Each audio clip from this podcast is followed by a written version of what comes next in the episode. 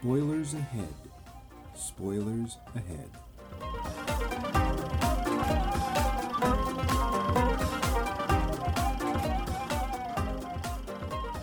Gather round, paladins, rangers, barbarians, and wizards, and hearken your hearing to us herrings. Acrobat, cavalier. Welcome to another edition of Max Mike Movies, the show where the hits are critical and the dungeons are full of dragons. Wow. Once again, we journey into the great quest of You Can't Make Me, You Can't Make Me, where your humble hosts try to see which of us can make the other suffer through the worst movies we can find and still remain on speaking terms. This week, I've chosen a ripe and ready stink burger of the TV movie variety for Mike. Extra special. 1982's film adaptation of Rona Jaffe's Mazes and Monsters. Oh, yes. I am your maze controller, Max Levine. And over there is your favorite wandering monster, Mike Luce. Who is moderately pleased to meet you. I use my polyhedra dice and everything. I have lots of comic books. I keep them in plastic bags. Yes, yes, true mm, Yes, believers. indeed. We are we are dealing with. Uh, I actually now usually we choose movies that one of us hasn't seen. I saw this movie when it came out in 1982 on TV. I have not seen deal. it since. Huh? Big deal. Yeah, yeah. My life is none the richer for having done this. First, of course, a little business. You may indeed be listening to us on your favorite podcast app. If not, why aren't you? It's the Google, as long as it's the Google Podcast app or the Apple Podcast app. And if you're not using one of those, there's something very, very wrong with your life. You can also find us, of course, on the website or the entire archive of all of our rantings, maxmikemovies.com. You can find us on the Twitter and the Facebook, also at Max Mike Movies. Are you on the pot? That's not right. And uh, if you do have comments, questions, queries, or if you're interested in the contest, see our website Well, for that. Email us at us, that's literally us, at maxmikemovies.com. The contest is over. By the time they hear this, the contest is over. I know, I'm just torturing them. Well, maybe we'll have another one. If it goes very well, we'll do another one. Yes, we'll have the Punch Mike in the Nose contest. Whoever can punch Mike in the nose hardest, We'll probably get more entries for that. we'll probably get a line around the block. Yep. Yeah. Mazes So, and like- monsters. The show. Mazes and Monsters. Now, I will describe the plot from what my aging memory remembers from about 30 years ago. My legs are weak. My eyes are old and bent. Uh, four college students are drawn together by their love of an evil role playing game. One of them, played by friggin' Tom Hanks, begins to lose his ability to distinguish between the game and reality. Nasty hijinks ensue. That's pretty much what I remember. That's fine. I mean, there's other little. We'll get into it, but as far as the plot goes, that's fine. Yeah. Or to be fair, well, that that we'll leave it there. That's fine. Okay. I do have a very small amount of trivia and such, because there's really not a lot said about this movie for, you know, re- obvious reasons. Well, to be This fair, mo- uh, let me just interject real quick. This was a TV movie, as Max said. Generally, with Mm. TV movies, they get shown once and then they're gone forever. Nobody like clamors to the networks, please, please, please show this every year, or you know, put this out on some. Well, of course, when it came out, there really wasn't much for home watching, um, Mm. but they're, they're just meant to be, I don't know, garner ratings and then leave, and so it did. Yeah. It was adapted by the novel by Rona Jaffe, who was a writer for Cosmopolitan. She wrote about 17 novels. Her grandfather was a construction tycoon who built the famous New, New York's famous Carlyle Hotel. Ooh, This also was very timely in the early 80s because this was the time of the great satanic panic. Over, over you know, not just satanic, satanic influences in music. You know, if you play Ozzy Osbourne backwards, he becomes almost comprehensible. that's what I thought. yeah, yeah, yes. If you play Ozzy Osbourne backwards, he's actually like, saying, "So the proper way to brew chamomile tea I don't think that Ozzy can say chamomile, but I chamomile. mm, something like that. Uh, her her source novel it was probably almost certainly inspired by the disappearance of Michigan State University student James Dallas Egbert III, yeah, well, who actually disappeared because his last name was Egbert, and wouldn't you? no. Uh, who, was thought to have gone into the college's steam tunnels to play a live action game of Dungeons and Dragons. Everyone assumed at this point that that's where you played D&D was in the friggin' steam tunnels. In reality, he had gone there to commit suicide. And in fact, his depression probably had nothing to do with the role playing game, but was likely brought on by the pressure of school, drug addiction, and other personal issues. The truth of Egbert's disappearance didn't come out until William Dear, a private investigator hired by his family, published his own account of the incident three years after the novel was published. It could be argued that Mazes and Monsters was born of a public hysteria based on an urban myth surrounding Egbert's disappearance. It could be argued this because it's true. Well, the other thing too is that um, when he went down to the steam tunnel to commit suicide, he would have succeeded, except that he didn't. Like he actually took the drugs and then woke up the next morning. Um, he ended up hiding at uh, one of his, a couple of different friends' house because at this point they went looking for him. The private detective was hired, and the private detective actually found him. And Egbert said, "Please don't tell anybody." And the private detective said, "Okay." And hmm. he actually went off. To, I, th- I forget where he ended up working on like an oil rig or something somewhere before he ended up. Actually, he hmm. tried to commit suicide twice and failed both times. The third time he had actually moved away, was working on, as I said, I think it was an oil rig I read, and had you know this time he used a gun. He was successful, which is very sad. Oh, that's unfortunate. Yeah. Yeah. But again, gaming like really seems to have almost nothing to do with any of this. But there you go. Yeah, but there was this this sudden hysteria in the '80s that D and D was, uh, you know, leading to devil worship, and of course, you had such authoritative sources as Jack Chick Comics. It's one of his most famous. Oh Lord, Mike, you, you you tell him you know more about him. You tell him who Jack Chick was. I, this is the sort of idiot who should not be forgotten. case, you know, I know very little about him because I don't care. Um, but if you've ever taken any form of public transportation, at some point you probably have just about sat on a Chick tract or one of his little comics. Um, They are these little black and white comics about not even that's not even the size of a playing card.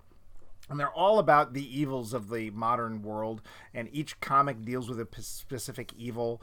Um, and it goes into these. It's basically like the weekly world news of trying to get you to follow religion. Um, the stuff that's in there is beyond belief. We used to actually collect them because they're hilarious. Um, they're probably now online. You can find scans, but they're still apparently they're still out there. Like you can still find them. And this guy is as a to be fair, I don't know anything about him, but the comics are are very um, conservative, funda- fundamental. Very fundamentalist Christian. yeah, and but of course it's fundamental fundamentalist Christian in his definition. So some things that like would piss off even fundamentalist Christians show up in these. And there's also there's there's comics about aliens, you know, and stuff. There's stuff about D and D. There's stuff about Mm-hmm. Yeah, everything. Yeah, again, it's about Halloween. Yeah. the D and D one is famous. Yeah. I mean, it's also one of the longest ones. But yeah, you, you had stuff like that, and you had people who believed that uh, it was leading people into into evil and dark ways. Mostly it just got us to, got us to eat Doritos and drink Dr Pepper. Yeah, pretty much, which is pretty evil. Let's face it. also, it, you know, the whole idea of playing in a steam tunnel. Uh, um, if anybody here has ever done any cosplay, which means dressing up as a character of your own or a character that's famous, like you know one of the Avengers or whatever, you, they will tell you that even just the costume makes you not want to do this. So if you're Yeah. trying to be like your character, I'm telling you right now, a real D&D character has got way too much crap to carry. They're not going to like wear that and bring their dice and their books and stuff into some other place. No, no, What no. I- we want a game somewhere where we can just go and sit and be comfortable. There's a fridge and a bathroom nearby. We don't Yep. want to trek 30 minutes underground. The weirdest place we ever played was the beach. so, Yep. yeah. And one of my great objections to the movie, I remember, is they often de- when they depict people, the kids playing mazes and monsters, which you know, not not even trying really No. to disguise it.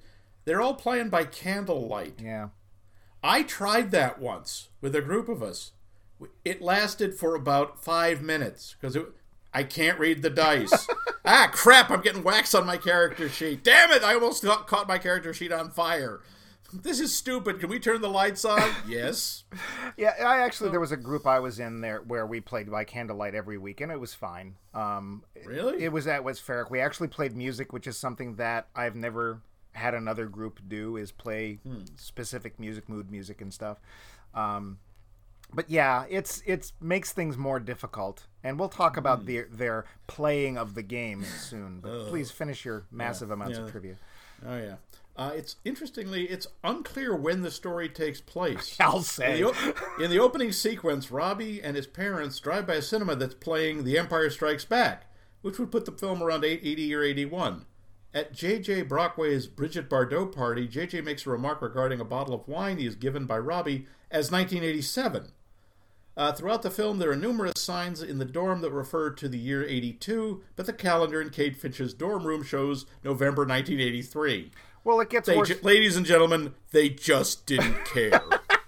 it gets worse because we know that this is the fall semester and some of the the players the some of the characters are supposed to be freshmen honestly i can't tell you which ones because we have everybody uh, playing the parts ranging from the ages of 18 to 26 um, Yeah. Tom Hanks, I honestly, I, I don't, I haven't seen any childhood photos of him, but I honestly think he's always looked like he's in his at least mid twenties.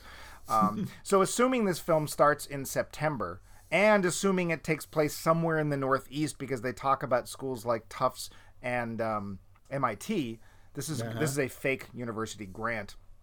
Yeah. It's amazing how much time is supposed to pass, and when at the end of the film, when it's supposed to be between the uh, first and second semester, it's summer. Ah. so I don't know. They just don't They care. just didn't care. A couple of minor things. Over the course of the film, JJ wears eight different hats and changes hats 14 times. That was one of my notes. What is up with JJ's hats? yeah. This, uh, in the opening scene, there's a policeman, Lieutenant Martini. Yeah. He's played by Murray Hamilton, the mayor from Jaws. Yeah. And this is the first leading role for Tom Hanks. Before that, he had done nothing but TV He's still just doing TV. Cause in this. Yeah. yeah. So Technically, this is a movie, but that's that's all the trivia I got. There really is not much about this movie. good. Yeah, and there's a reason for it. Yeah, so for those who forget, uh, this is Max's hand uh, Yep. for this current round of You Can't Make Me, You Can't Make Me. Uh, my play was um Repo, the Genetic Opera, which had lots of singing. This, Mazes and Monsters, Max's bet, uh, doesn't. Mm-hmm. Um, so we're done with, with trivia. Yep. The Lowdown. So I gave this movie an, uh, an alternate title. Yeah. I call it Dull with Occasional Laughter. Because it is, in fact, dull. Uh, Um, it I was afraid of. Well, it's a made-for-TV movie. Um, this one of the things that this movie reminded me of, and I'm using the word "movie" in quotes. If you can't hear it, turn your volume up. Um, TV, network TV, in the '80s and probably the '90s, in general, sucked. I'd forgotten how much suckitude there was. It's mm. just like the music is bad. Oh my god, the music. There are three, I Oh. think, there are three songs in this movie, and they're like actual songs, songs yes, with lyrics. love mm-hmm. theme from Mazes and Monsters. The first one's called Oh. "Friends in This World," and it's like listening to lyrics to a feminine hygiene commercial. It is really awful. Ouch. It clashes with what we're watching. It's awful. It's terrible. With eh, whatever. Um, but there's a couple of other names that I'm surprised, or at least one other name that you didn't mention, which surprised me. Anne Francis is in this. Anne Francis Yeah. is in one of my favorite all-time movies, the uh, which is Forbidden Planet. Forbidden Planet. Yep. She plays one of the parents. She has really bad 80s hair. Um, and she's on screen for about 10 seconds. But there you go. She plays, I forget whose mom is she? it doesn't matter. It doesn't matter. It really doesn't. Yeah. r- remind me. What are the are the parent are any of the parents in this movie other anything other than cliches? Oh no, no, no, no, no. So Tom Hanks' parents are the uh, wealthy upper class. Why are you going to this lousy local school type people? And you need to achieve more. Blah blah blah. They the father drives the Mercedes, and he's the one pushing for business, and the mother's more understanding. I mean, dear gods, I've seen paper dolls with more depth than these characters. Um, and unfortunately, JJ's mother, he's the the youngest one. Uh, she is actively terrible as an actress, and quite honestly, JJ, who's played by Christopher Makepeace, I guess he gets better. Um, but he first shows up he, when he first, we see him in his room, and he's wearing a Prussian World War One helmet. You know, the Ye- balloon, the oh, balloon buster, God. and it's Yep, just like the ones with the spikes on top. yeah. And you're like, why is he doing this? And then he keeps wearing hats, and I realize later, oh, it's supposed to show that he's quirky. And doesn't he have a bird? Yes, he has a mynah bird, and it is not listed, but I'm I'm absolutely 100% positive that the mynah bird is voiced by Mel Blanc because it's that voice. But he has a mynah bird that says annoying things that birds don't say at the appropriate times. So whatever. And now mm. here's the weird part. So as Max pointed out, this the book and this movie. Well, and, I'm sorry, the book on which this movie is based is more or less based on this poor guy whose name was James Dallas Egbert III. One of the problems that James Dallas Egbert III had was that he was a 16 year old college freshman.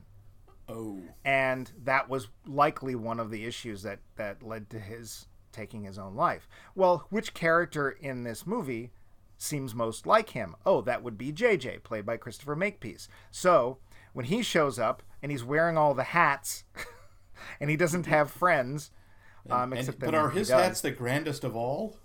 No. Oh, Well, I mean, well, they range from what else? He has a, a, a World War One flying ace helmet, you know, with the little goggles. Um, s- he has, which I helmet, swear, yep. I swear he's wearing um, uh, Ellery Queen's hat from the series of the same name. Uh, and he just wears hats. It's just I just it and and eventually even the movie gets tired of it because halfway through they just sort of stop. There's no explanation. It's just like I'm not doing this, and he just doesn't wear hats anymore. it- but whatever. Just about the characters. Rem, let me just see if I if I remember this right. There are four of them. yes. Uh, there's Tom Hanks, who's sort of the disturbed one. Well, he's not though. He's not. Well, hang on, hang in the beginning of the film, he's not. He's just like, uh, "Dad, leave me alone. I don't want to go and achieve." Okay. And he's fine. He's totally So he fine. starts out normal. Pretty much, Okay, yes. Then there's then there's the girl. Yeah, that I'm sorry. That's what she. That's how she came across in the in the uh, movie to me that I remember. She was the girl. She's the one girl in the gaming group. I think she's the one girl in the movie. I think her name's Kate. Okay. yes. And there's the blonde guy. Yeah, the good-looking. Yeah. one, who's misunderstood. Gosh, it's hard being good-looking. Yeah. Okay. And then there's Christopher Makepeace's character, the quirky JJ. right. Okay. So, if you know anything about the book or the story or the real person on whom this is v- vaguely based, Most people don't. You're watching JJ, JJ figuring, oh, well, he's going to be the one that goes into the, the tunnels, and he's the one who actually finds the tunnel. This, and they're not tunnels; they're caverns, mm-hmm. um, because whatever. Um, and at one point, he actually is talking about, you know, I think I'll go into those caverns and commit suicide. That'll show him. But the way he says it, it's not even like he's there's nobody there except the bird oh. um, which I guess is sad because like oh no he commit he's commit he's uh, uh, confessing committing suicide to his mynah bird, um, but the way he does it and the way they show it, it's not sad, it's not realistic, it's just sort of meh, and honestly, it's kind of funny. But It's do- just like, you know, he oh, do- I does he commit get- suicide? No, he's not the cat that character Ah. because somewhere someone I said I figure they started filming and someone said, "Oh wait, well this Tom Hanks guy is up and coming. We should make him the main He character." He wasn't up and Like coming. the- he was an almost a complete unknown. Well, he was the tallest Yeah. of the cast. He's also I don't know, I didn't check the ages in the rest of them because I honestly didn't recognize them and didn't care. But I checked and sure enough Tom Hanks is 26 and he honestly feels like he should be teaching, but whatever. Um and it, here's here's a fun fact. You know when he when he runs in Forrest Gump that weird way he runs? Yeah. Yeah, that's just how Tom Hanks runs. Oh, does he run in this one? Yes, he does, and it's like, oh, run, Forrest, run. um, so because okay, so suddenly, in in the in the movie, uh, we find out that Tom Hanks's character Robbie had an older brother who ran away. Robbie's older brother's name, for only one, and it's a dumb reason, is named Hall. H A L L. Yes, a name that I think nobody has ever been called as their first Maybe name. it was a shortening for like Halston or Halsey. no, it's used. The, the, his name is Hall, so we can have a cryptic message later. Oh God, that's just- right. There's the Great Hall, right? Yes, yes. so we we see JJ who's 16 and wearing hats. So that's that's one of his problems. um, and he's he's he doesn't want to be there. He doesn't want to go to school, and his mother doesn't understand him. And there's this opening scene where his mother has redecorated his room, and she's basically painted everything white for reasons that nobody understands, including his computer. She's literally painted every. The only thing that's not white is the bird. The mynah bird is thankfully still black, and she doesn't understand him and he's going off to school and whatever and i wrote because it is it is so noticeable and so bad that the blocking in this movie and the blocking means where the actors are told to stand and how they gesture and things the blocking in this movie is stiffer than a fresh corpse just you can just see the actors going and now i move here and now I move here. It's just they're moving for no reason, and they're you can see them looking at for their marks. It's terrible.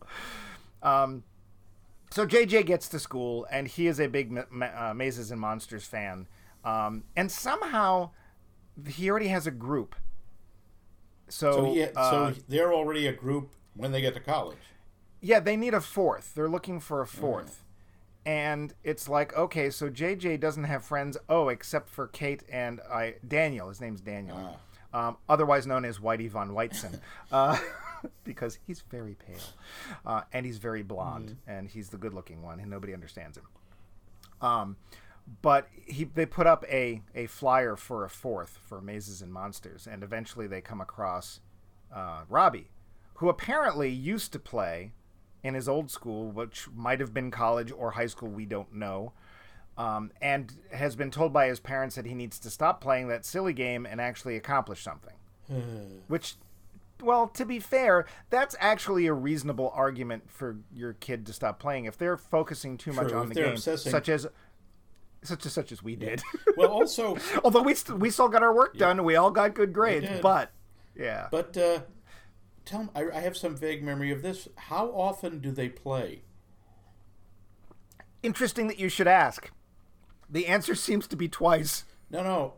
I remember. No, I'm no, No, I remember a scene where I Yeah. think Kate is ta- trying to convince Robbie to play with their group, Right. and he's saying, "You know, no, we don't play that often. Just four or five times a week, No, it's only like uh, two to three times a week. two to three times a week." Which, of course, I said wimps, wimps. yeah, but they're talking full length games. You know, when we we played in high school, we would play for like thirty minutes at a time. well, yeah, but we played five days a week and then all day Saturday. Sunday we let Max rest. yeah. Yeah, Sunday I Um, spent screaming into my pillow. Yep, But let's face it, if you're, I mean, like, how often did you play when you were in college? about once a week. Oh, okay. But I mean, in college, it's a little easier because y'all live there, right? It's just going to a different. Yeah, floor but you got or a lot maybe more a different work. dorm. You don't have as much time. Right. So, and you know, the Robbie is like, you can tell he's like, oh, I don't, I don't, I, you know, I can't do it. My, you know, he doesn't say my dad won't let me, but he's like, oh, I focus too much on the game. I can't do it anymore, and I can't do it anymore. And I convince him to play at the Brigitte Bardot party mm. because that's a thing, Sure. right? Oh I, you yeah, know, all and the here's kids are thing. into Brigitte Bardot. J- JJ has no friend. You know, it's sad. Except the Brigitte Bardot party, which is in his dorm room, is packed. Huh. There are all these people in costume, and everybody's having a good time. And it's like, is this when you decided that JJ is not going to be the character that's actually based on the person on whom this whole thing started? Okay. So let me let me ask I you this. know. I'm going to stop you and uh, go get to some Oh, of the other questions. How did you feel about the game, the movie's depiction of the gaming? My next note was the first game scene written by no one who's ever played D&D. Okay, one of the things that never happens. No one rolls a single die ever.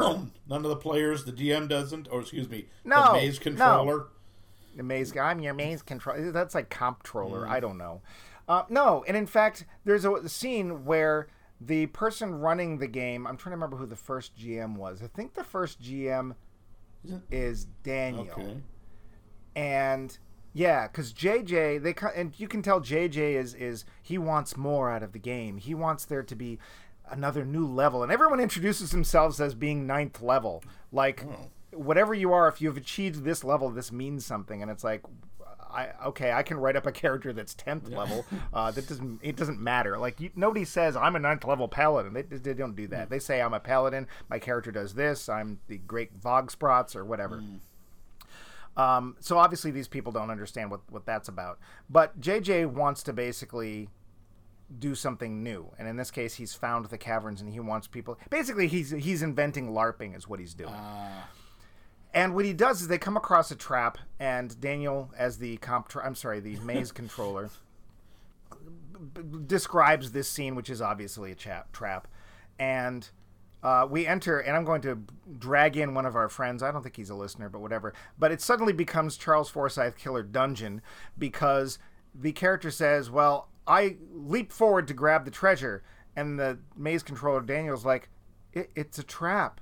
Um, they're gem encrusted spikes. I- you die. Like, there's no die rolling. There's- There's, no how many hit there's points. There's no saving throw. There's nothing. Really? It's just, oh, you die. That this you, You die, know? not you take this much damage or make a roll. No! make a make a roll to avoid. There's no dice. There's no dice. I, were dice like trademarked? You couldn't depict them or something? I don't. Without their consent. Were there any on the know. table? Could you see any? I don't remember. Well, you have to understand. So these things were supposed to disappear. No one kept copy. I don't even think that whoever showed it, NBC, kept a copy. So some person with an early VHS machine copied this, and then later somebody replayed it on some sort of CRT, meaning an old-fashioned TV, and another person aimed a video camera at it, which is why we have this. So the details are a little fuzzy, um, which is fine. So maybe, but there's like there's no mechanics of the game at all, and maybe they thought if we show anything, we'll be into copyright infringement. I don't know, but so what happens is oh the character's dead and one of the character the Kate is playing a priest and they're like well can't you bring her back? I don't have enough spell points.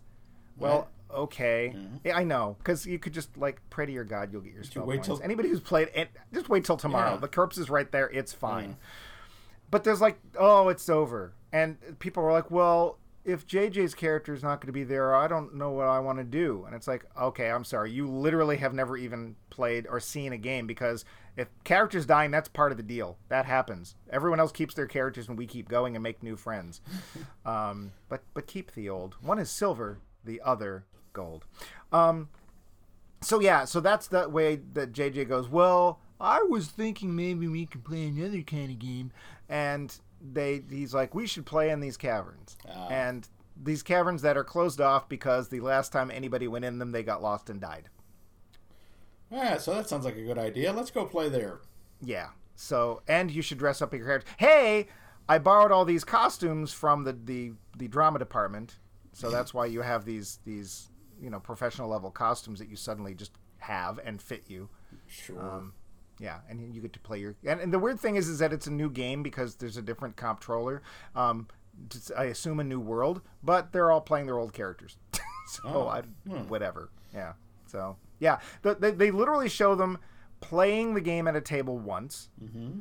They show a nice big scene of them when the first time they go into the ca- the caverns, and then later they get lost in the caverns. That's it. That's all the gaming there is. Huh. Um, and it honestly, it's sort of like I was like, oh, it's sort of like a an escape room, right? This is this is kind of cool. People would do this. Of course, the caverns. I wrote, uh, ah, yes, the fetid caverns of the Sleestak, because they're not real, and they're It, isn't it down in the caverns though that Robbie starts to lose it? Yeah, yeah. So Robbie's playing. He's now playing a uh, priest character. Uh, he follows again Vog Vogsprots, the frog god. I don't remember. it doesn't matter. Um, this might be one of those times where they decide, well, maybe this game actually has Christianity in it because whatever. Um, and he starts. Well, he's the, the reason that that he's starting to go cuckoo is that he's starting to have dreams about his brother. And apparently, what happened was his brother, the night he ran away, he came into Robbie's room and said, "Do you have any money?" And Robbie's like, "Yeah, I have money. What do you want money for?" It's like, "I need your money. I'm running away." And his guilt stems from the fact that if he thinks if he didn't give the money to his brother, he wouldn't have run away. Huh. Well, So that's that's it. a kid's logic, sure. Well, except he's 20. I'm sorry, he's 18 now. Well, yeah, but if he, th- how old was he when uh, Hall ran away? Uh, I'm gonna have to go with I don't care. Ah, So yeah. So yeah, and then every I'm gonna guess the movie's broken into thirds. It's about an hour and a half. So roughly every half an hour we get another song, um, and there's there's a montage, and it's people are holding hands and feeling fresh. Mom, do you douche? Yeah, it's like that. So okay, yeah. Next question. Yeah. Can you separate your feelings about how they portray the the gaming from the overall quality of the film? Sure, because the gaming, quite honestly, has almost nothing Yeah, to do with it. sounds like that. Yeah. the Is one it- thing that the uh, the one thing the movie gets right is that they basically don't end up blaming the game. The the ins- the inspector Martini guy kind of tries to, but it's plainly obvious to anybody who actually watched this movie that the reason that Robbie goes off the deep end has everything to do with the guilt of his brother and nothing to do with the game. Yeah. The game just becomes like a focus. Well, they wanted to drag that, you know, because you said it was a scare of mm-hmm. sorts. If you, I mean, it was, I mean, D and D was was big at the time, but it wasn't that big. We're not talking Star Wars. We're mm-hmm. talking, I don't know what we were talking. Um, Battle Beyond the don't know. Stars.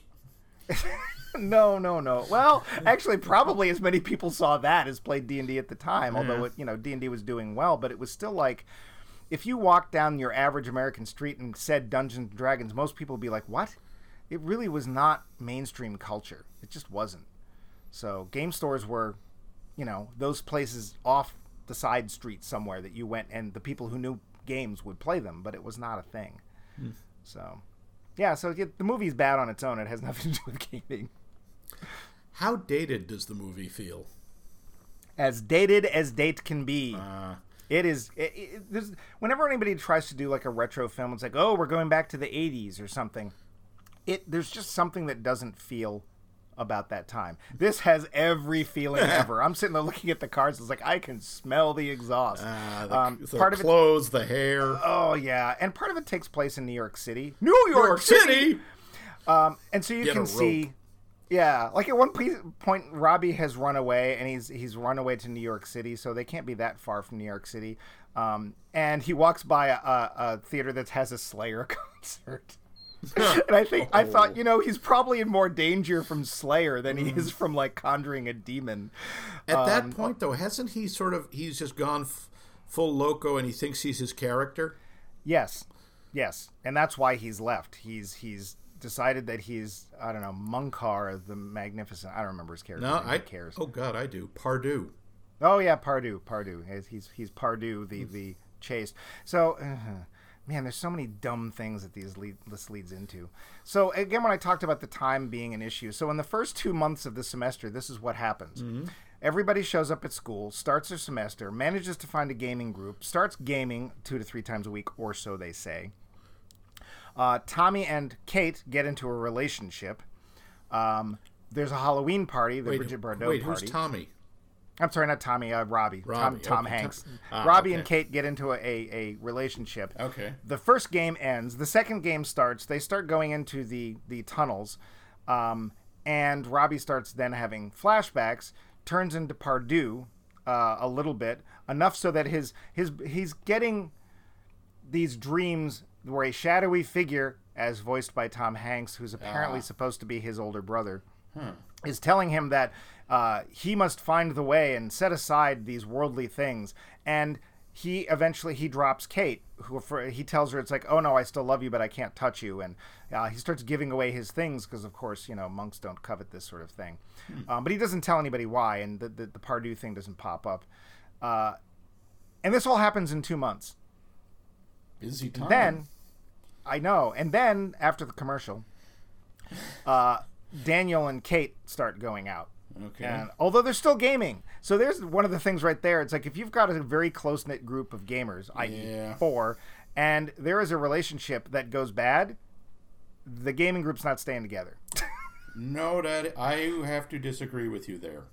really? Yes. Oh yeah, I guess you would, wouldn't you? Yes, I would. weren't weren't weren't things a little tense though? Yeah, sometimes, but it you got to understand it was several people who had been dating several other people and yeah, it, it got awkward. Okay. Uh, all right. Well, it felt weird because there was like no, they didn't talk about it. I was oh, we're well. though, I'm sorry. They said they were gaming. We never saw it, so Ah. it's hard to say. Yeah. Uh, but yeah. So he turns into he starts slowly turning into Pardieu and having more and more dreams, and he starts making this map, which is exceedingly obvious, and he doesn't show it to anybody. But once he disappears, they find the map. And now here's where things actually take a kind of melancholy turn. So this is 1982, and Robbie eventually escapes to New York, although without Snake Plissken. I heard he was dead. yeah, you know. Um, so there's something in New York in 1982 that's not there anymore. Oh, the And two kind of- towers. Yeah. So he's making this map of the two towers, and we're all supposed to not think World Trade Center. We're all supposed to think Tolkien, Yeah. and we're supposed to not make the connection. So we're supposed to be very, very stupid. Yes. Ah. So eventually, as I said, he becomes Pardieu and he runs away and he runs to New York and of course he finds trouble because he passed that Slayer concert. And I'm telling you, that's the problem is the Slayer concert. I remember a couple of scenes in a sewer, like he actually gets att- mugged and he beats the guys up or stabs one of them. yeah, he stabs one. So he so um uh Lenny and Squiggy are wearing wearing Hello. eye makeup. I, really, it kind of is. There's a tall one, a short one. Neither of them looks like they could actually beat up their mother, uh, assuming their mother was wheelchair bound and had an IV bag. And they're like, "Let's get him." I mean, it's really. I, I think they honestly said, "Let's." Wait, get wait, him. he actually stabs one. Well, so they start, excuse start me, chasing him. Excuse me, if he is a cleric, he should not be using edged weapons. Yes, we know. we don't like. We don't even know why he has the whatever. Okay. So he passes by Lenny and Squiggy, and they start chasing him. And he decides the best thing to do is to run down an alley because okay, he's Pardieu. He doesn't know understand the ways of this modern world, whatever. And he's getting attacked by. Let me think. Uh, Squiggy. Ah, No, Lenny. I'm sorry, Lenny. He gets Lenny- attacked by not, Lenny. not the squig tones. Okay. No. And he has this knife, and he sees it as the eyes of Pardieu, and he's wearing his ep- his his costume, and he pulls out a sword, which is this jackknife, and he ends up stabbing Lenny in the belly, and then runs away, horrified with what he's done. Squiggy, who's sees a knife and goes ah, he runs off too, and quite honestly, Len- Lenny is sitting there going, look, he's holding the wound, and he's looking up like.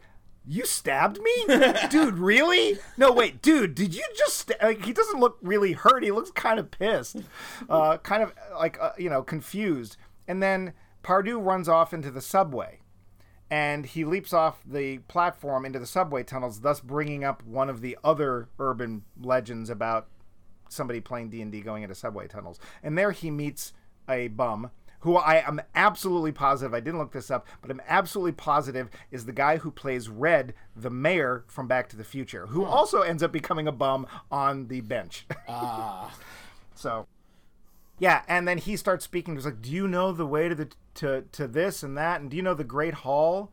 And we're all supposed to not remember that Hall is his d- dead brother. or It's like missing okay. brother. Yeah. Well, th- Oh, he's assumed dead. Okay. It's assumed dead. We, we never found him, which Oh. could mean any, but he assumes he's dead. And of course, the guy says, "I don't know what you're talking about." It's like, "Do you know the way to the two towers?" Oh yeah, sure. You go upstairs and you take a left. You can't miss him because you know. and and the, the, it is actually very melancholy and very kind of creepy because at this point in, in uh, 82 the world trade center's old hat like it's like oh we're gonna and they just it's like oh i know we'll, we'll equate this lord of the rings reference with these buildings which nobody does or did. And then we see the, the world trade center later on and it's just very plain it's an office building. I have to say that the lobby very very dull. Um, and then so The view from the top was really impressive. yeah, it was closed, although they, or at least it was closed in the movie, but they bypassed that and go up there anyway. Um, and lucky for them, they picked the right tower because, quite honestly, he could have been in either one. They just happened to pick the right one. It's just- yeah, his friends find the map. There's a map, and it says the two towers, the Great Hall, and they're like, "What does this mean?" It's like, Ah. okay, It's like so they're very stupid. Got it. hey, Scooby-san, get some sushi, get a clue. Um, yeah, so Uh, and doesn't he- uh, they find him up there and he's about to try to fly off? Yeah, he's gonna go join the Great Hall, which, which Uh. Kate suddenly remembers. Oh wait, I think he had a brother named Hall. because he did tell her about Hall. Okay. Um, and it's like nobody's called Hall, but whatever. That's it. That's why he's called Hall, so we can have a map that has the Great Hall written on Yeah. it. How do they stop somebody- him? Hey, wait, don't. Oh no, no! I actually saw this scene when I was trying to find the video. They I, they, they talk him down as Pardieu. They yeah, realize no. he's The uh, Pardieu. But- JJ says I'm the maze controller, and I say you don't have enough points to fly. yeah. Uh huh. but it's it's basically hey wait don't and the thing is is that I, obviously there's no i don't know what kind of scaffolding or whatever you'd have to put up there to make it safe but it's it's obvious that tom at this point hasn't ever even gotten off the back of a horse so his vaulting this fence at the top of the world trade center he's like his foot touches the upper rung of the, the of the little fence there and you can tell he has absolutely no intention of it going any further than that wait pardieu huh or Robbie. They call him Robbie. So how does it finally end? uh, with utter boredom and despair on my part. No. So this is where it gets even dumber. Like you're thinking it can't get any dumber, but it gets dumber. So, in the middle of the uh, break between fall and spring semester, you know, summer, they go to visit Robbie's family's farm up in wherever. Summer. Wait, it's in summer. I mean, Robbie went to a farm upstate where you can run and play and be with other dogs. Um, quite honestly, that's exactly where he goes. Oh, okay. all good Robs go to heaven. um, and they get there. They're going to visit their friend, all three of them.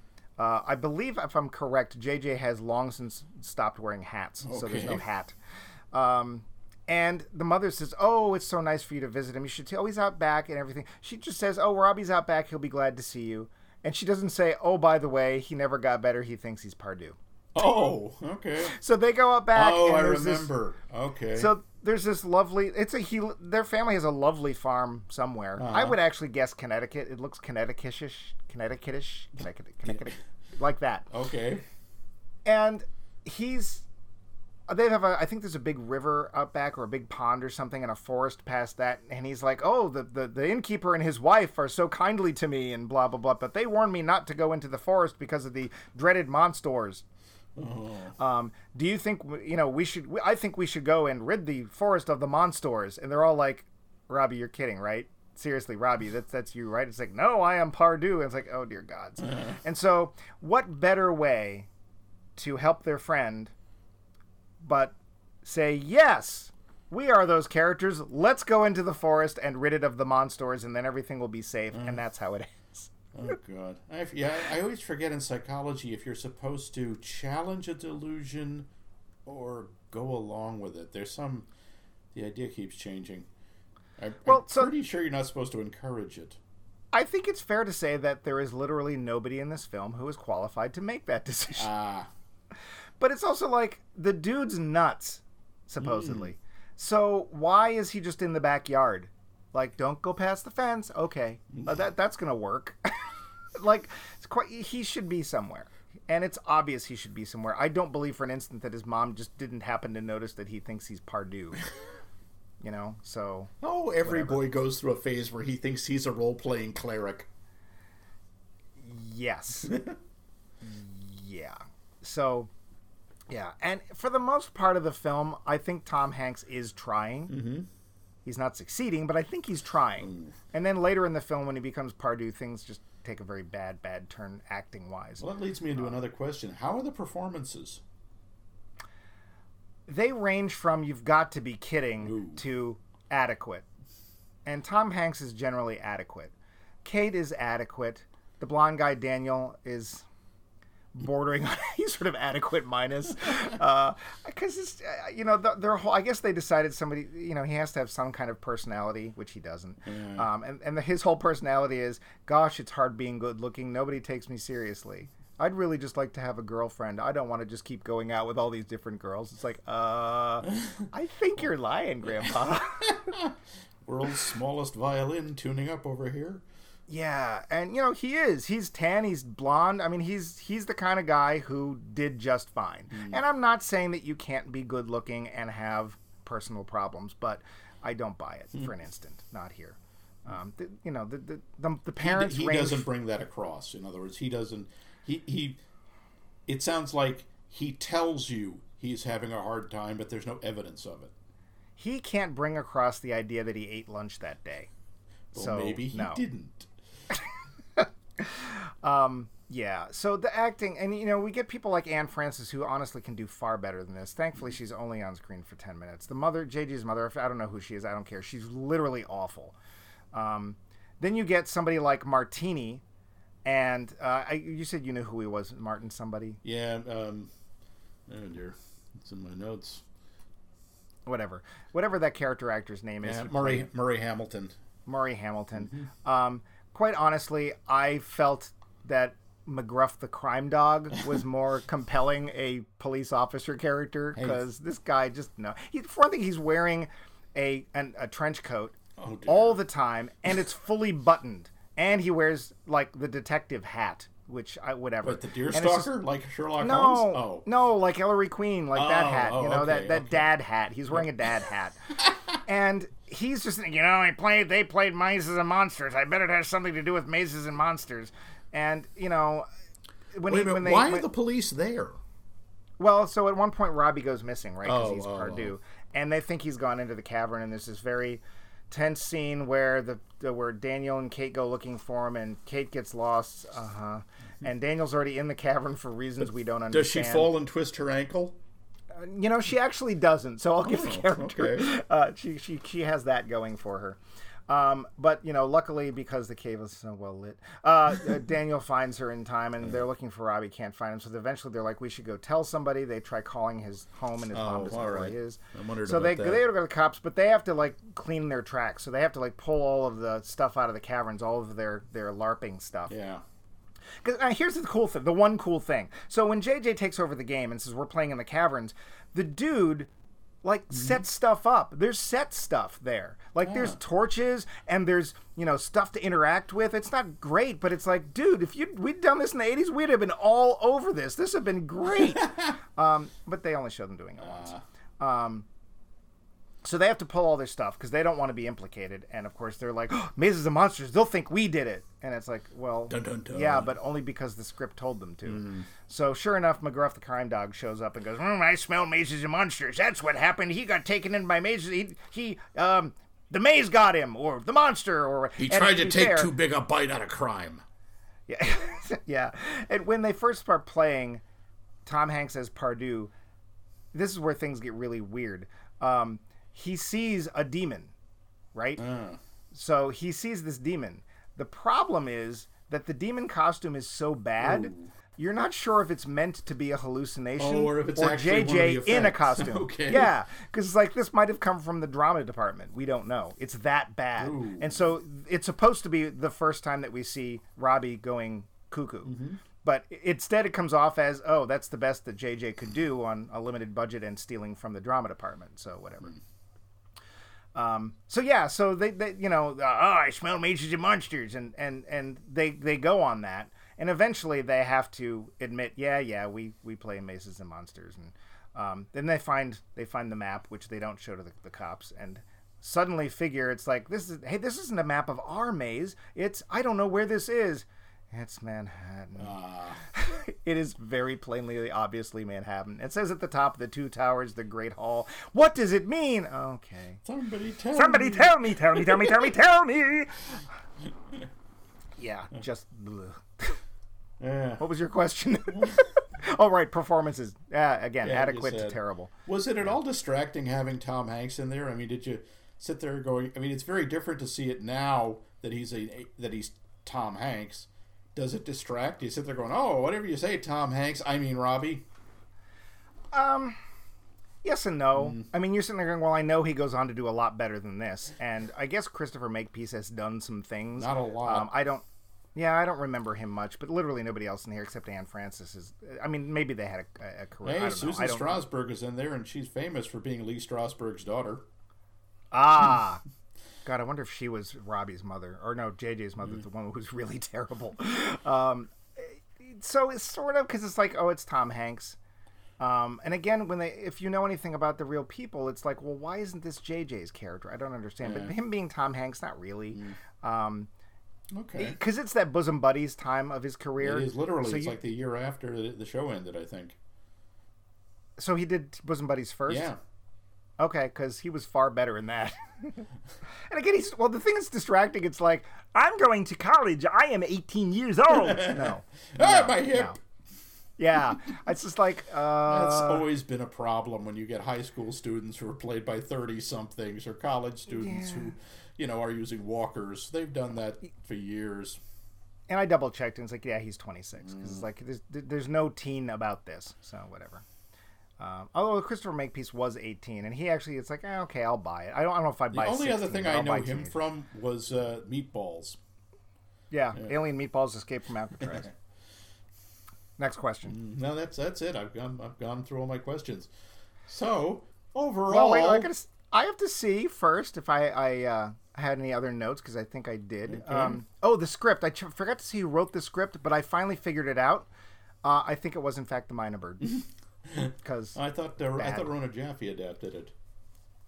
uh, maybe she's a Mynah Bird and you just didn't know.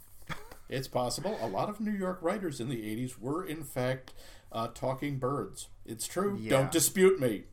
Yeah, and you know Mel Blanc because whatever. No, she wrote the novel. Some guy named Tom Lazarus wrote the screenplay. I bet that's the name of the Mynah Bird. Did you check for the credit for the Mynah Bird? I remember the mynah bird's name is Merlin. yeah, uh, right. So it is because yeah, just like the wasn't that the name of the dog in Labyrinth? Yes, yes, it was. Aha! Labyrinth, rip this off. Labyrinth, maze. Hmm. I'm looking at you, Jim Henson. Hmm. Uh, yeah. Um, yeah. The cavern scenes I said were a mix of cool and boring. Because it's like part of it's like oh you know they set it up like an escape room or like LARPing and it's like this could be cool but it's boring it's dull it's you know nothing nothing going on here um, it couldn't be more made for TV if it tried. It really is just there's nothing about this that feels like it could ever have been in a theater. Um, yeah the game is supposed to consume them right? So that was the whole scare that D&D just consume and these people are seemed mildly interested in playing D&D it's like oh this is cool. We like doing this. But they just like when the when the um, relationship between Robbie and Kate starts, they seem to spend a lot of time together. And it's like at one point, Robbie's even like, "Look, you, my roommate moved out. We could live together now." Like there's this whole extra stuff with the relationship, and it's like these people are. There's no posters on the wall of Jethro Tull. There's no Frazetta posters. There's these people are not obsessed. They're with, not with gaming. They're not No. gaming geeks. Yeah. No. So it's just like, you know, if you're trying to drum up the whole gaming is bad thing, you're doing a really bad, especially because it ends up just being his brother. And it's like this weird guilt, I guess, of, oh, I gave my brother money. I shouldn't have done that. Oh, woe is me. I shall be Pardieu forever. Whatever. Um, so, So- yeah. So And, overall, uh, oh, yes. And at the hi- height of the movie's so called tension, so right in the middle of when we're looking for, for Pardieu, and he's lost and we don't know where he is they go to jj's bedroom back home. Remember his mother is a, a interior decorator. Right. this is an important plot point. They pause so that we can look at the new decorated room. And we i guess it's meant to be like some sort of reconciliation with his mom who isn't even there to show that this time she's decorated it in a way that he would actually like it. It's all set up like you know it's got directors chairs and it's got movie stuff and it's it's like oh great we're going to stop right here at the denouement and we are going to stop to look at a decorated room mm. so there's also a dumb part in the end where they're running after they figured out where Robbie is. He's he's gonna go. They figure he's gonna jump off the World Trade Center because whatever. And they pick the right tower, okay. And eh, 50-50 They're- chance. yeah, so they're going up the escalator as Robbie's coming down, and they literally miss him.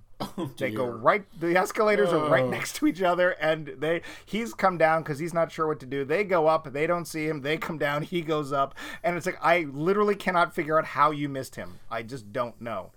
Um, yeah, and then of course the stupid part was the uh, fact that it was supposed to be winter, and Mm-hmm. it's really the height of summer. So basically, what you're saying was you really like this movie. The Roundup. This film comes in pretty much at meh. Uh, I mean, it's supposed to be a film that's trying to make you believe that there is this horrible evil in the world and it's called Dungeons and Dragons. And, and it doesn't even do that. The movie kind of even admits, it's like, yeah, it's really just about mental, mental illness. That's all. Um, it's meh. It is a TV movie. There are I'm going to say there might have been in the history of TV movies, and I'm being kind here, five that were memorable and that people talk Well, about. I assume you're counting the Star Wars holiday special.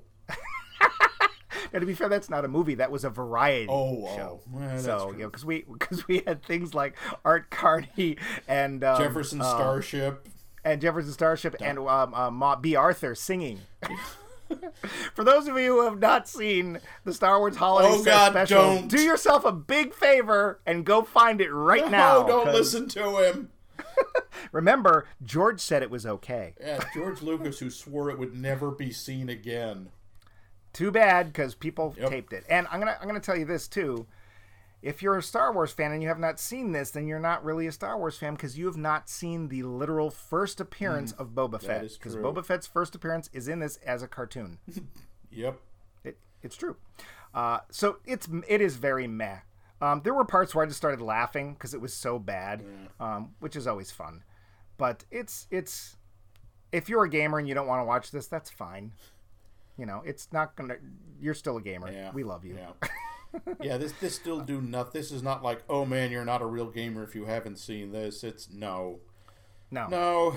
We I'd argue more for about Aragon for that, but Well, this is one of those movies where um, Max and I have have remembered it, and it's of course with current gaming. I'm sure most people are going, "What are you talking about? What scare? Demon scare? Like it's it's it's so lost into time that it's it's best left there." yeah. Um, I'm I'm almost sorry that there is in fact a version of it available online because that's the only place you can watch it. It certainly was never like made for home release. You actually can get it uh, on uh, a good, a better quality on YouTube Prime, or whatever they call it. If you pay like four bucks, you can watch it. So this is how they're roping people into subscribing to YouTube Yep, they're Prime. It's like, oh, you want the monsters. you want the good version, you want the nice 720 version instead of the 240, you're gonna pay, my friend. yeah, so Mazes and Monsters, and here now, so uh, we're gonna uh, tally up the scores on this one, and I gotta say, unless you have any objections, Max, I think I win this hand. I think you do because uh, your major objection to this was it was d- dull and boring, whereas uh, Repo the Genetic Opera was painful, not not agonizing. I mean, we're not talking Sherlock Gnomes here, but it, but it did have much more singing, 58 singing. it had I it had. I mean, I will say it was not dull, but it was very bad. So yeah, I think you you take this hand. So it stands at one chip. apiece. one apiece. But next week, Next week, ah, what, am, next what are you starting inflicting on me next week? Well, you know, I'm actually going to be a little bit nicer to Max because, uh, you know, Repo. I th- well, Repo ended up not being as bad No, as I thought it was going to be, and obviously I wasn't nearly mean enough to Max because I still have not forgiven him for sh- for sh- So you don't have to say it. showgirls. Oh dear. Save me from Go to your happy place. Uh, so I'm going to be a little nice because I'm actually going to pick a movie that has one of uh, Max's current favorite actors in it. Oh. Um, somebody that he's hoping will one day be one of his close personal friends. I'm going to pick pick, pick a uh, Peter Dinklage movie for Max. oh, all right. Which one? So this is uh, a Peter Dinklage movie. It's recent. It's only from I think it's 2015. Is that where it's from? 2015. so it's recent. Oh no. Um, it's a nice big budget film. It it's all pop culture so I know that Max is gonna like it. Um, it has Sean Bean. Now, to be fair, Sean I don't know. Now, this is this is like a reunion sort of. Sean Bean and and uh, Peter Dinklage, of course, were both in Game of Thrones. Um, very So Sean Bean because, dies course- in the first scene, or what? Well, I you know to be fair, because of course I haven't seen this, I, I I don't know. Uh, it also is going to have Dan Aykroyd, Oh, all right. but the star, which I know is one of Max's favorite God, movie stars ever. Say it. Please don't say Is Adam Sandler. Oh no, you're making me watch Max- Pixels. I am Oh. Max. My hand for this next round will be Pixels. Max next week is going to watch Pixels. Pixels. Pixels. Oh, And uh, now it was directed by Chris Columbus, so it's a nice big director. this this is. I've seen scenes from this, and this is supposed to be one of the biggest stink burgers of 2015, and in fact one of the worst of two, the 2000s. Um, it has a Metascore of 27, Oh, and lately its popularity is down. Pixels. Oh. Uh, and what what is your hand, Max? What are you playing Well, for the week after? gosh, I know how much you like animated movies, I love animated movies. and I know how much you love cell phones. Hmm. Yep. So you're gonna watch. This is the you know Saudi Arabia recently opened up to allow American movies. Okay. This is the first movie they allowed to be shown. Oh. Then must be good then. Maybe. I remember somebody commenting, it's possible that this was a really clever ploy of theirs to show people this and say this is an American movie to guarantee no one would ever go to see another one. Uh oh. You're going to watch the Emoji movie. Wait, does that not in fact star Pa- Patrick Stewart as a poo? Yes, Patrick Stewart is the talking poo emoji.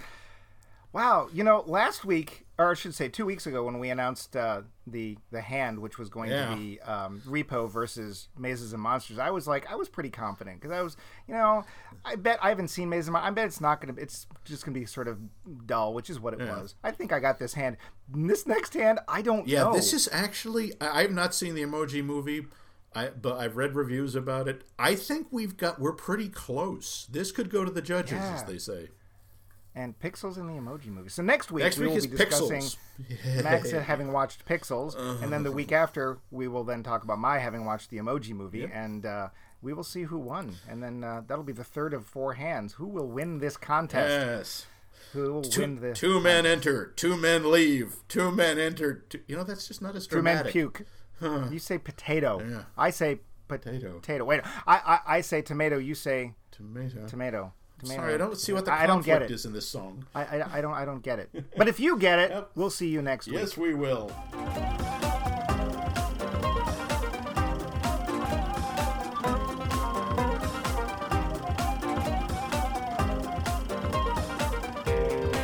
Max Mike Movies is a co production of The Voice of Max and The Movie Wrench.